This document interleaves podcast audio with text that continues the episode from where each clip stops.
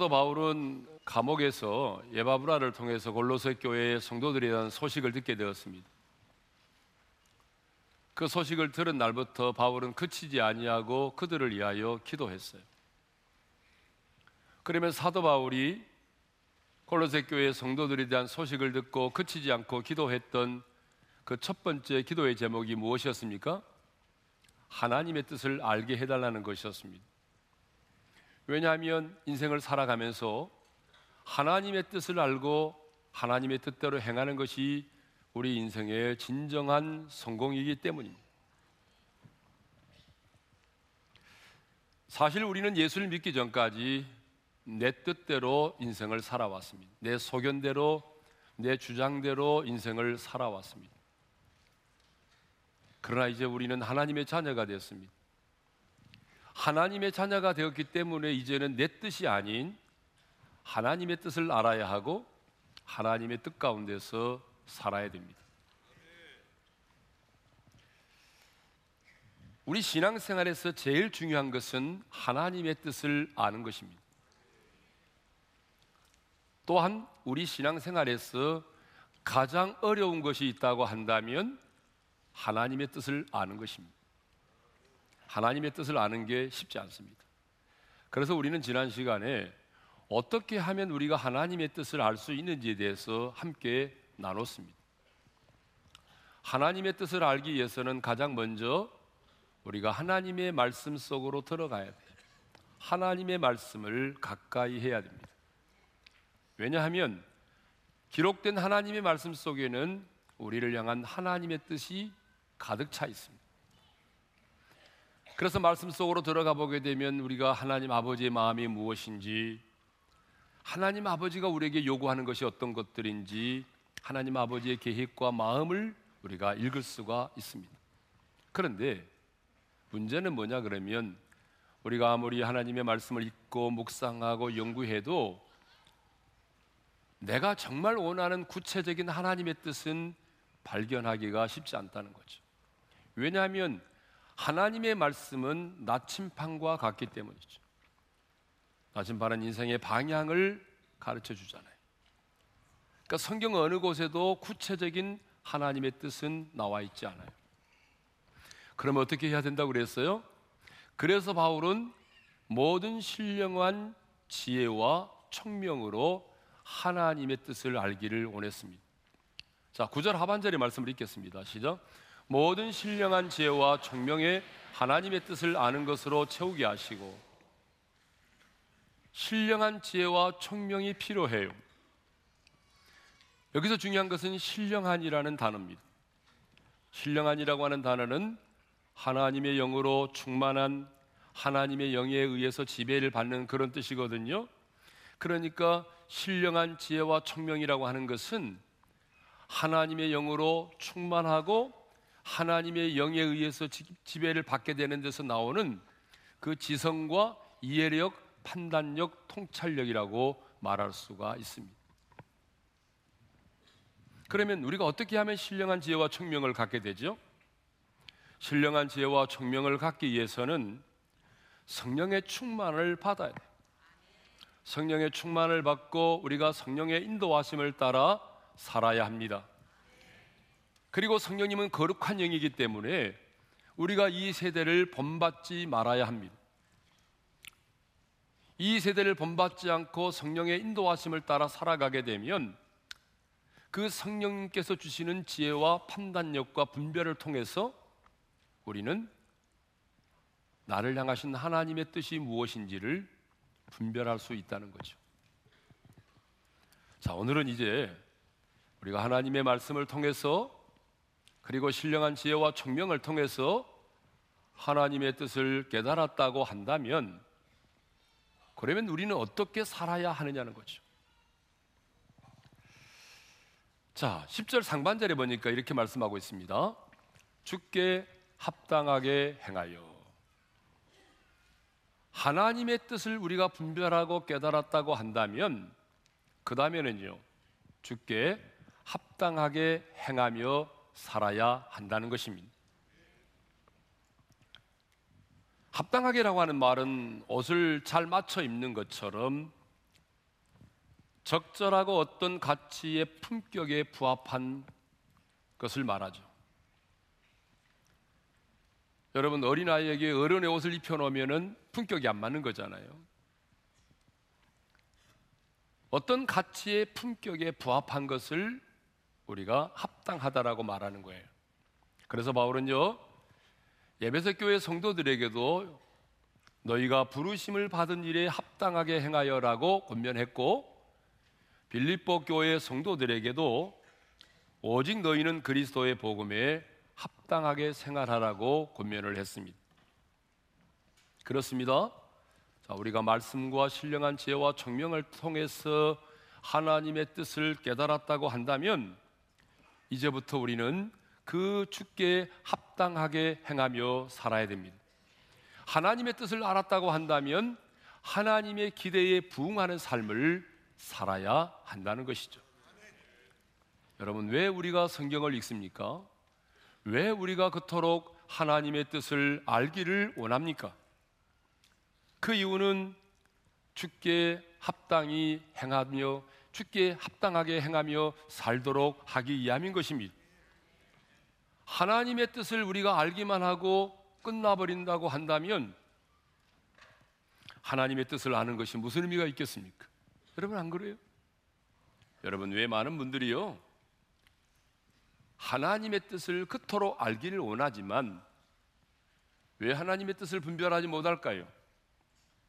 뭐 하나님께서 의도적으로 하나님의 뜻을 숨기시기 때문일까요? 아니죠. 여러분 그 이유가 있어요. 하나님의 뜻대로 행하고자 하는 순종의 자세가 결여되어 있다는 거예요. 하나님의 뜻대로 살고자 하는 순종의 자세가 결여되어 있어요.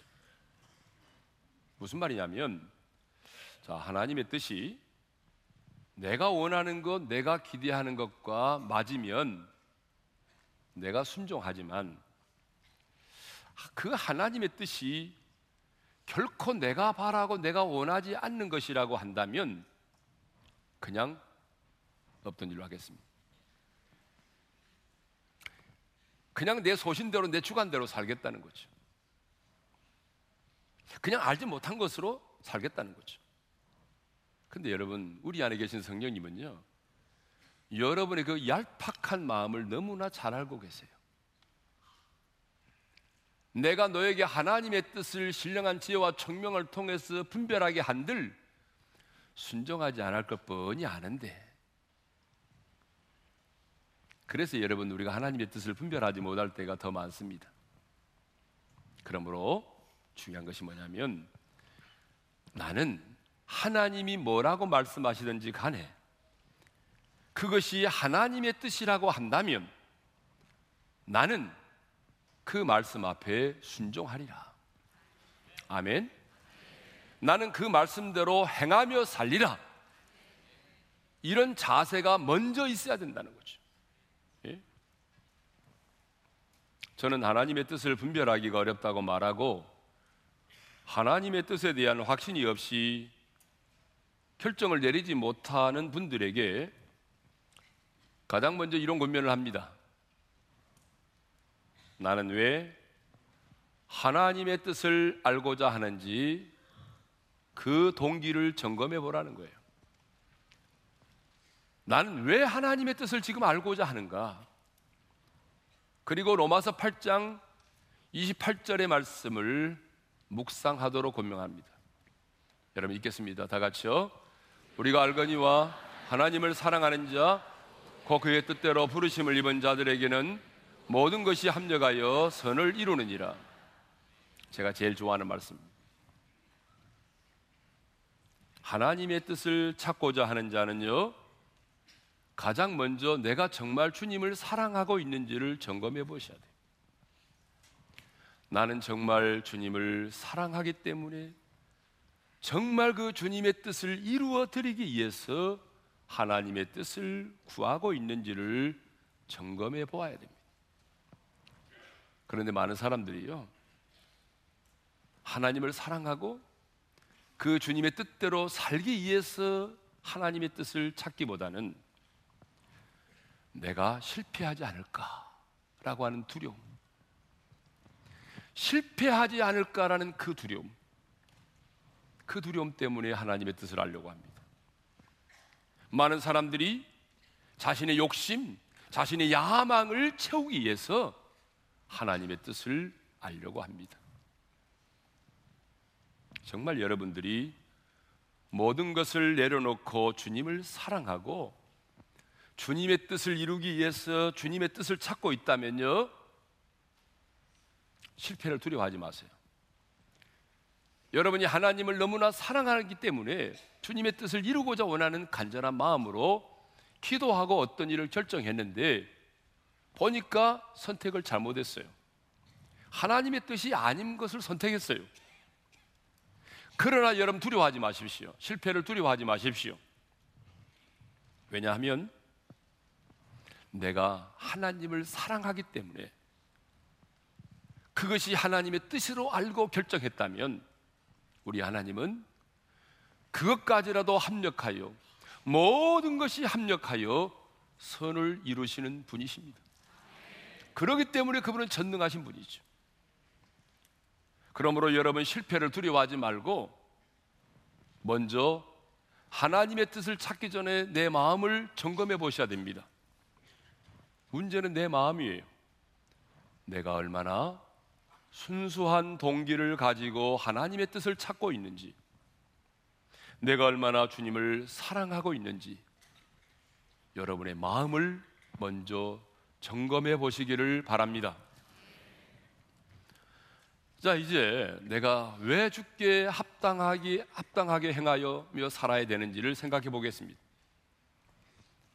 첫 번째 이유는 내가 죽게 합당하게 행하며 살아야 되는 첫 번째 이유는 범사의 주를 기쁘시게 하기 위함이기 때문입니다. 자, 10절 상반절의 말씀을 읽겠습니다. 다 같이요. 주께 합당하게 행하여 범사에 기쁘시게 하고 자, 왜 우리가 주님의 뜻에 합당하게 행하여야 합니까? 우리가 그렇게 하나님의 뜻을 알고 그 뜻에 합당하게 행하며 살면 그것이 범사에 우리 하나님을 기쁘시게 하기 때문입니다. 아, 성경을 보게 되면요, 사도 바울은 자신의 인생에 있어서 제일 중요한 것이 무엇이었냐? 그것은 바로 우리 주님을 기쁘시게 하는 것이었습니다. 그래서 바울은 살든지 죽든지 무엇을 하든지 간에 우리 하나님을 기쁘시게 하는 삶을 살았어. 고린도후서 5장 9절의 말씀을 읽겠습니다. 다 같이 읽습니다. 그런지 우리는 몸으로 있든지 떠나든지 주를 기쁘시게 하는 자가 되기를 힘쓰노라. 네. 여기 몸으로 있든지 떠나든지라는 말이 무슨 말이냐 그러면 내가 죽든지 살든지 그 말입니다. 그러니까 바울은 내가 죽느냐 사느냐가 중요한 게 아니에요. 여러분 우리 인생에는 죽느냐 사느냐가 제일 중요하잖아요. 근데 바울에게 있어서는 내가 죽느냐 사느냐보다 더 중요한 것이 있었어요. 그게 뭔지 아세요? 하나님을 기쁘시게 하는 것이었어요. 주님을 기쁘시게 하는 일이라면 어떤 고난도 어떤 죽음도 두려워하지 않겠다는 거죠. 그래서 바울은요, 복음을 전할 때에도 하나님을 기쁘시게 하려고 하는 마음을 가지고 복음을 전했습니다. 데살로니가서 2장 4절의 말씀을 읽겠습니다. 다 같이요. 오직 하나님께 옳게 여기심을 입어 복음을 위탁받았으니 우리가 이와 같이 말하면 사람을 기쁘게 하려 함이 아니요 오직 우리 마음을 감찰하시는 하나님을 기쁘시게 하려 함이려. 여러분 왜 바울이 그렇게 헐벗고 굶주림을 당하고 수없이 많은 죽음의 고비를 넘기면서도 복음을 증거하는 삶을 살았다고 말합니까? 하나님을 기쁘시게 하려 함이라. 하나님을 기쁘시게 하려 함이라. 하나님을 기쁘시게 하려 함이라. 이것을 보게 되면 사도 바울의 인생에 제일 중요한 것이 무엇이었습니까? 그것은 바로 하나님을 기쁘시게 하는 것이었습니다.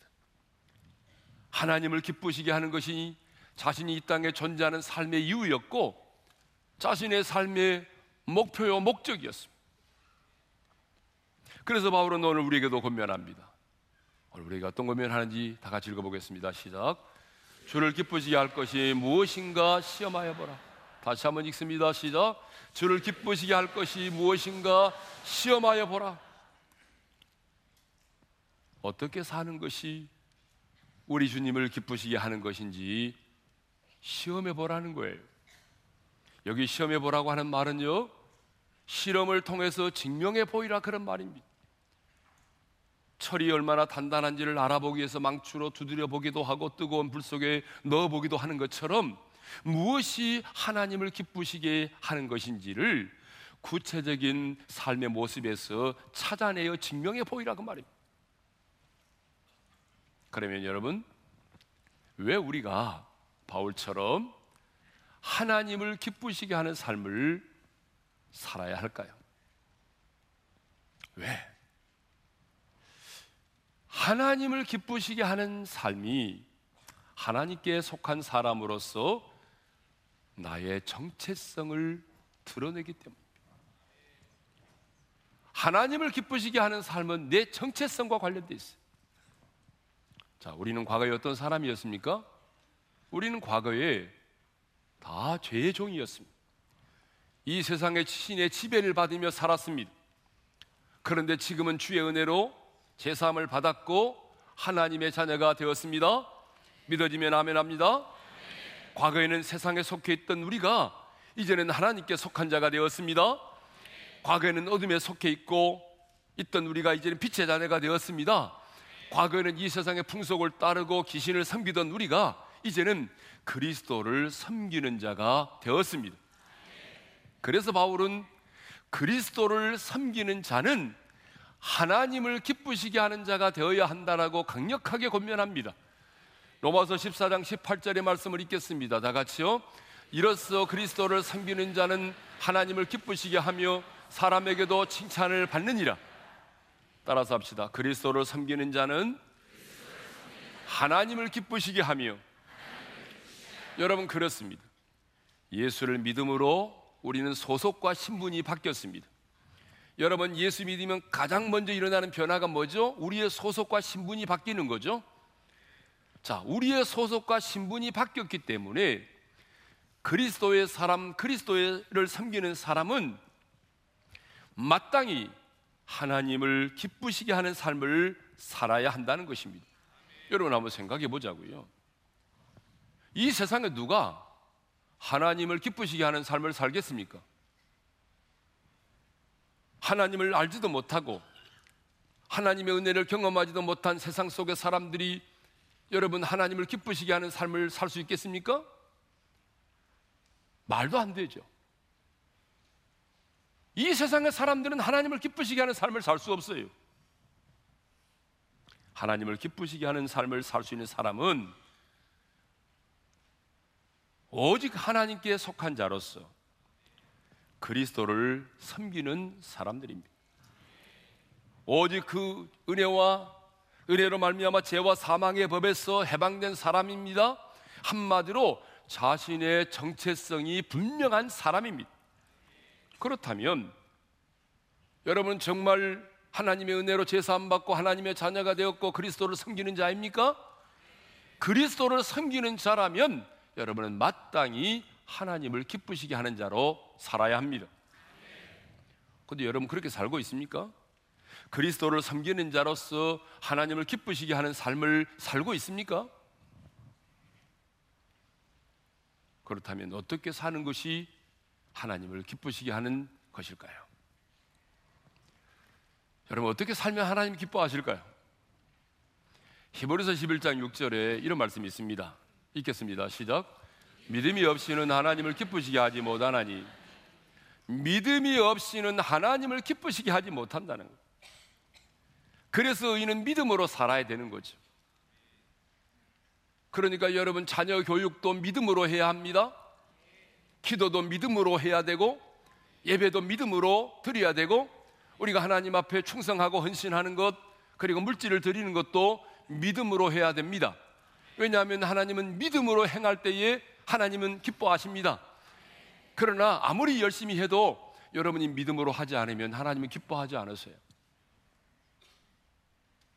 또 우리가 진리 안에서 행할 때에 하나님이 기뻐하세요. 자, 요한 3서 1장 3절의 말씀을 읽겠습니다. 시작. 진리 안에서 행한다니 내가 심히 기뻐하노라. 여러분, 하나님을 기쁘시게 하는 게 뭐예요? 진리 안에서 행할 때입니다. 아무리 내가 성실하게 살고 아무리 내가 최선을 다하여 살고 열심히 인생을 살아도 진리 안에서 살지 못하면 진리를 떠나 살면 하나님이 기뻐하지 않습니다. 하나님은요, 우리가 진리 안에서 행할 때에 기뻐하십니다. 그러니까 여러분, 이 세상을 살아가면서 왕따를 당하고 내가 손해를 보고 불이익을 받을지라도 진리 안에서 살아가시기를 바랍니다. 진리 안에서 살아갈 때에 우리 하나님이 기뻐하십니다. 그 밖에도 우리가 사랑하고 용서할 때에 하나님이 기뻐하시고 부모의 영적인 권위를 인정하고 그 말씀 앞에 순종할 때 기뻐하시고 하루를 시작하는 첫 시간 은혜의 보좌 앞에 나아가 하루의 삶을 주님께 맡기며 시작할 때 주님이 기뻐하십니다. 세상을 의지하지 아니하고 하나님을 의지할 때 기뻐하시고 고아와 나그네를 대접할 때 기뻐하시고 제 많은 한 영혼이 회개하고 주께로 돌아올 때 기뻐하십니다. 저와 여러분은 세상에 속한 자가 아닙니다. 맞죠? 하늘에 속한 자이고 그리스도에게 속한 자이고 그리스도를 섬기는 자입니다. 그렇다면 우리는 이제 무엇을 하든지 간에 하나님을 기쁘시게 하는 자가 되어야 할 것입니다. 내가 누구를 만나고 어떤 결정을 내리고 할 때마다 가장 먼저 여러분이 뭘 생각해야 돼요? 하나님이 기뻐하실까? 내가 저 사람 만나면 하나님이 기뻐하실까? 내가 이번 일을 결정하는데 이 결정이 하나님을 기쁘시게 할 수 있을까? 여러분, 우리가 모든 일에 있어서 그렇게 생각하고 결정한다면 하나님이 기뻐하시는 삶을 살게 되는 것입니다. 우리가 즐겨보는 찬양 중에 나 주님의 기쁨 되기 원하네라고 하는 찬양이 있어요. 참 좋은 찬양인데요. 뭐 잠시 후에 우리가 부르겠지만 이 찬양의 가사처럼 주님의 기쁨 되는 삶을 사시기를 바랍니다. 주께 합당히 행하는 것은 범사의 주를 기쁘시게 하는 삶을 사는 것입니다. 자, 두 번째로 왜 우리가 하나님의 뜻을 알고 주께 합당하게 행하며 살아야 됩니까? 그 두 번째 이유는 모든 선한 일의 열매를 맺기 위함입니다. 10절 상반절을 다시 읽습니다. 시작. 주께 합당하게 행하여 범사에 기쁘시게 하고 모든 선한 일의 열매를 맺게 하시며 여기 선한 일이라고 했는데요. 이 선한 일이라고 하는 게 뭐냐 그러면 구원받은 하나님의 사람으로서 마땅히 행해야 될 착한 일을 말합니다. 자, 우리는 오직 믿음으로 오직 은혜로 구원을 받았습니다. 자, 믿으면 아멘 합시다. 이쪽 동네 아멘 안 하는 분이 참 많네요. 자, 우리는 믿음으로 은혜로 구원을 받았습니다. 누구도 자신의 선한 일과 착한 행실을 인해서 구원받은 사람은 아무도 없습니다. 그래서 바울은 에베소 2장 8절에서 뭐라고 말하냐면 우리가 그 은혜로 믿음으로 말미암아 구원을 얻었다라고 말하죠. 그리고 구절에서 이렇게 말하죠. 행위에서 난 것이 아니니 이는 누구든지 자랑하지 못하게 함이라 하고 말합니다. 그렇습니다. 누구도 자기의 선한 행위로 구원을 받을 수 있는 사람은 없습니다. 하지만 우리가 믿음으로 은혜로 구원을 받았다고 한다면 누구보다도 선한 일을 행하며 살아야 한다는 거예요. 왜냐하면 하나님께서 그 선한 일을 행하도록 하기 위해서 우리를 은혜 가운데 우리를 구원해 주셨다는 거예요. 그래서 바울은 행위에서 난 것이 아니니 이는 누구든지 자랑하지 못하게 하려 함이니라. 그리고 곧바로 이렇게 말하고 있어요. 읽겠습니다. 시죠? 우리는 그가 만드신 바라 그리스도 예수 안에서 선한 일을 위하여 지으심을 받은 자니 무슨 말입니까? 하나님이 우리를 은혜로 구원하신 목적 중에 하나가 뭐냐 그러면 선한 일을 행하며 살도록 하기 위함이라는 거예요. 이것을 더 분명하게 보여주는 말씀이 디도서 2장 14절에 나옵니다. 읽겠습니다. 다 같이요. 우리를 대신하여 자신을 주심은 모든 불법에서 우리를 속량하시고 우리를 깨끗하게 하사 선한 일을 열심히 하는 자기 백성이 되게 하려 하심이라.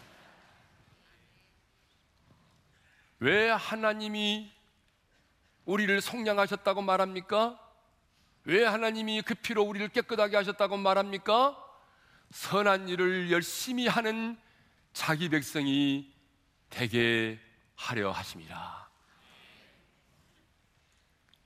그러므로 여러분 예수를 믿음으로 우리가 은혜로 구원을 받았다고 한다면 우리는 은혜로 구원받은 자로서 경건하고 더 거룩하고 선하게 살아야 하는 것입니다. 우리는 천주교인들처럼 구원을 받기 위해서 선한 일을 행하지 않습니다. 여러분, 천주교인들은 교리가 예수도 믿고 선한 일을 행해야 구원을 받는다고 말하잖아요. 그래서 얼마나 열심히 선한 일을 하는지 모릅니다. 그런데 여러분, 우리는 선한 일을 행하는 이유가 뭐냐? 내가 구원을 받기 위해서가 아니에요. 여러분, 구원은 은혜로 믿음으로 받는 것입니다. 우리가 은혜로 구원을 받았기 때문에 우리는 더 선한 일을 행하며 살아야 되는 것이에요. 그래서 예수님도 이렇게 말씀하셨습니다. 마태복음 5장 16절의 말씀입니다. 읽겠습니다. 이같이 너희 빛이 사람 앞에 비치게 하여 그들로 너희 착한 행실을 보고 하늘에 계신 너희 아버지께 영광을 돌리게 하라. 따라서 합시다. 너희 착한 행실을 보고 하늘에 계신 너희 아버지께 영광을 돌리게 하라. 여러분 세상 사람들은 무엇을 가지고 여러분을 평가하던가요? 여러분의 믿음을 가지고 여러분을 평가하던가요? 아니에요. 세상 사람들은 여러분의 믿음을 가지고 여러분을 평가하지 않아요. 하나님은 우리를 평가하실 때 믿음으로 평가하시죠. 그런데 세상 사람들은 여러분이 얼마나 믿음이 있느냐 없느냐 그건 중요하지 않아요. 그들은 믿음을 가지고 여러분을 평가하지 않아요. 세상 사람들은 여러분의 착한 행실을 보고 여러분을 평가하는 것입니다.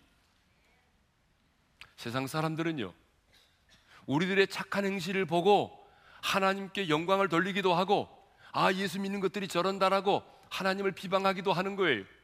그러므로 은혜로 구원받은 우리는 모든 선한 일에 열매를 맺는 삶을 살아야 됩니다. 그런데 선한 일에 열매를 맺게 하시며라고 할 때 이 말씀이 현재 분사예요. 이 말이 무슨 말이냐면 내가 과거에 선한 일 한 번 하고 착한 일 한 번 하는 것으로 끝나지 말고 지금 끊임없이 반복하여 계속적으로 선한 일을 행하며 살라는 것입니다.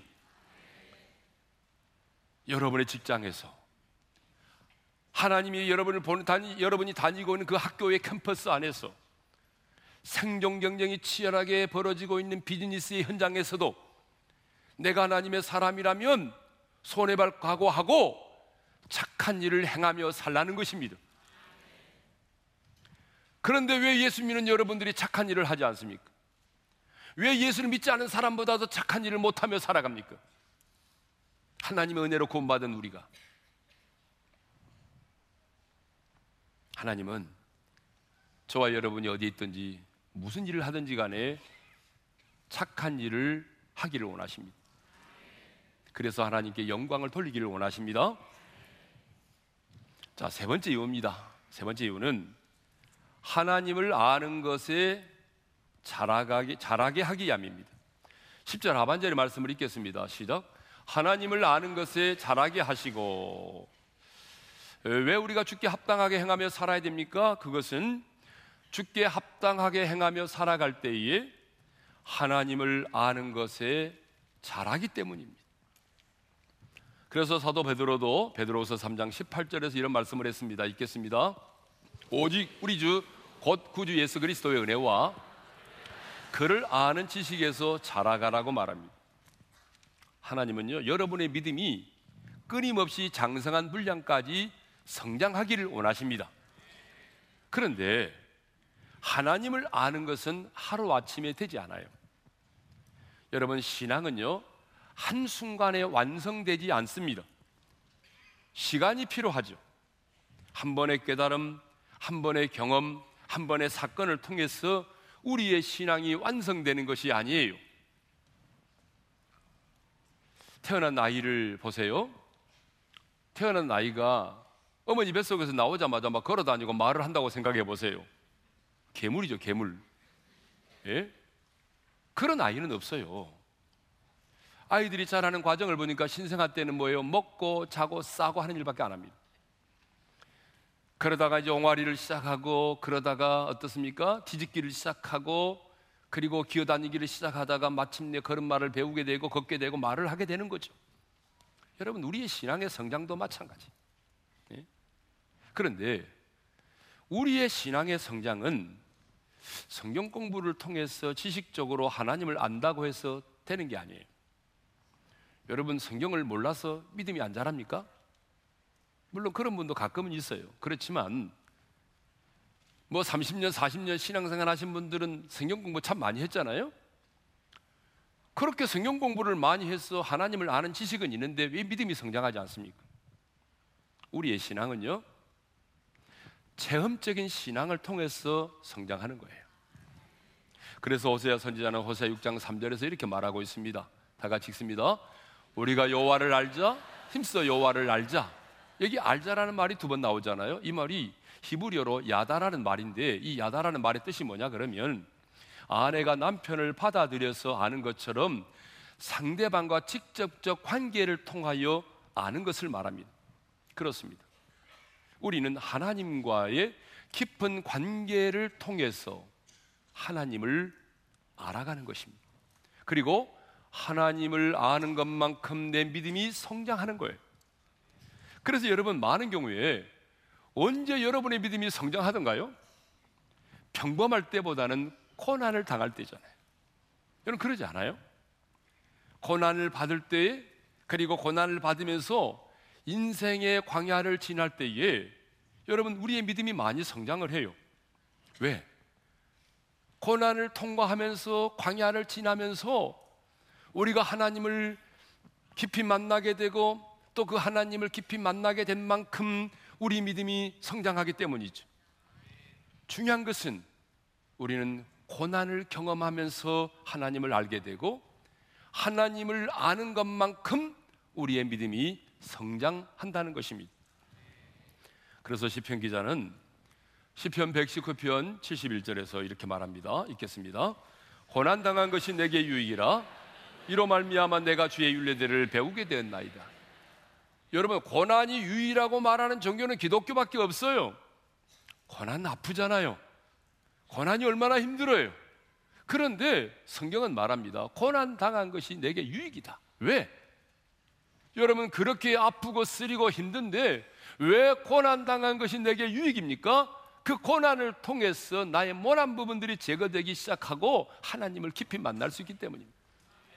그리고 하나님을 만나는 만큼 만나면서 내 믿음이 성장해지는 거죠. 그래서 혹독한 고난을 당했던 욥 역시 고난 당하기 전에는 내가 죽게 대하여 귀로만 들었사 귀로 듣기만 하였사오나 이제는 내가 눈으로 주를 배움나이다 라고 말하잖아요. 고난을 당하기 전에는 하나님에 관하여 귀로 듣기만 했답니다. 그런데 인생의 그런 혹독한 시련과 고난을 경험하면서 이제는 귀로만 들었던 하나님을 눈으로 보게 되었단 말이에요. 무슨 말이에요? 하나님과 깊은 관계를 경험하게 되었다 그 말이죠. 그러므로 여러분, 내가 얼마나 오랫동안 신앙생활을 했느냐 중요하지 않아요. 왜? 나중된 자가 먼저 될수 있잖아요. 내가 30년, 40년 모태 신앙, 신앙생활을 얼마나 오랫동안 했느냐가 중요한 게 아니에요. 교회 안에서 내가 무슨 뭐 목사다, 장로다, 권사다, 안수집사다, 여러분 직분이 중요하지만 그런다 더 중요한 게 있어요. 그 뭔지 아세요? 내가 얼마나 하나님을 더 많이, 더 확실하게, 더 깊이 경험하여 알고 있느냐. 혹시 우리 중에 인생의 풍랑을 만나서 호적거리고 있는 분이 계세요? 아무런 희망도 보이지 않고 길도 보이지 않는 광약길을 걷고 계신 분이 계세요? 저는 간절히 원합니다. 여러분이 당하고 있는 지금의 고난이 고난으로 끝나지 않기를. 우리가 당하는 고난이 고난으로 끝을 맺는다면 그처럼 불행한 게 없어요. 지금 여러분이 경험하고 있는 인생의 고난과 광야가 살아계신 하나님을 깊이 만날 수 있는 기회가 되기를 원합니다. 그래서 여러분의 믿음이 성장하고 성숙되기를 원합니다. 주신 말씀 마음에 새기면서 우리 찬양할 텐데요. 나 주님의 기쁨 되기 원하네 내 마음을 새롭게 하소서 찬양하며 나가겠습니다. 나 주님의 기쁨 되기 원하네 내 마음을 새롭게 하소서. 새 부대가 되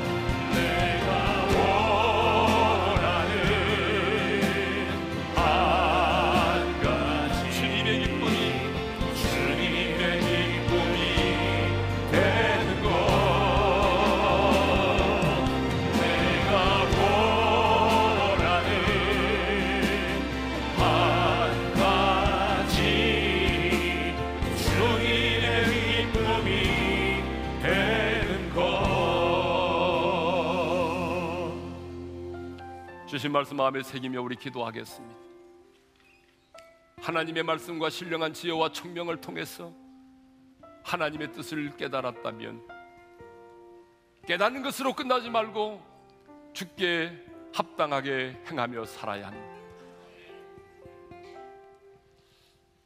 무엇이 주께 합당하게 행하며 사는 것일까요?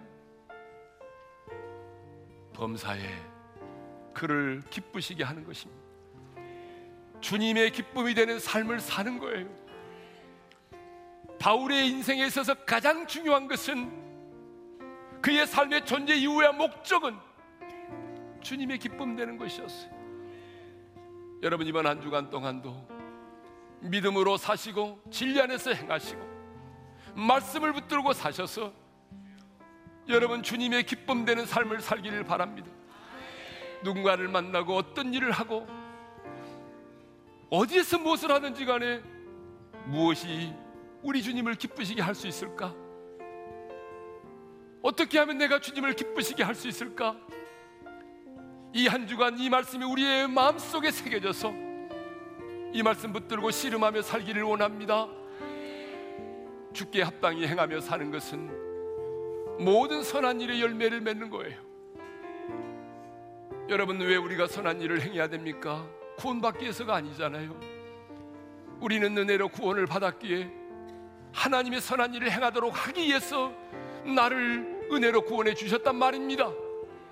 그래서 우리는 모든 착한 행실을 통해서 아버지께 영광을 돌려야 돼요. 이번 한 주간 동안 치열한 비즈니스의 현장에서 직장 생활을 하면서 여러분 착한 일을 행할 수 있기를 바랍니다. 악한 일을 그만두세요. 악한 일 하지 말고 선한 일을 행하세요.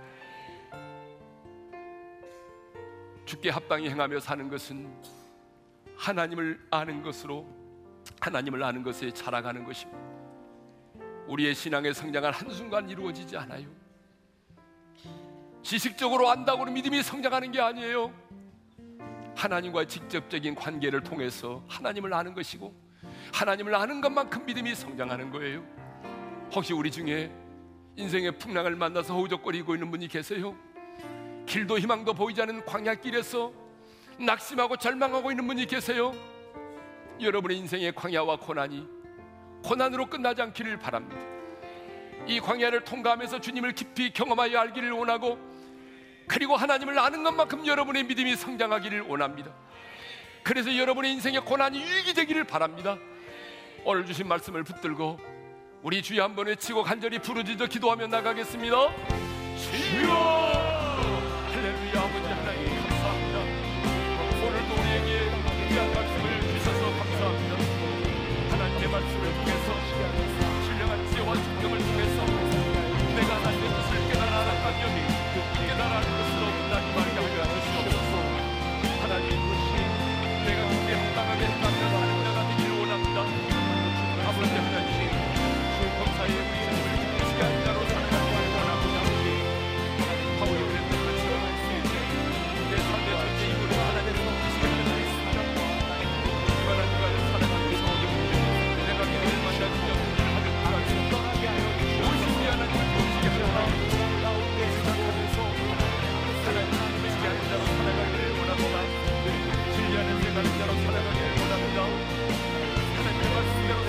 살아가기를 원합니다. 진리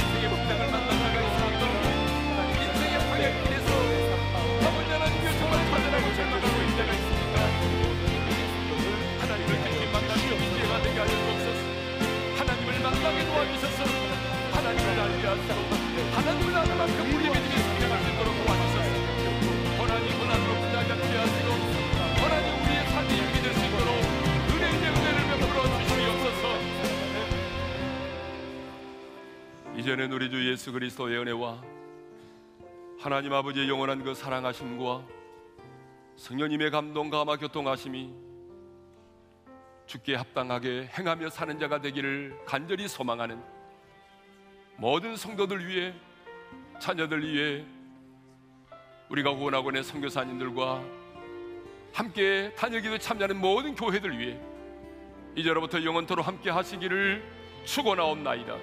아멘.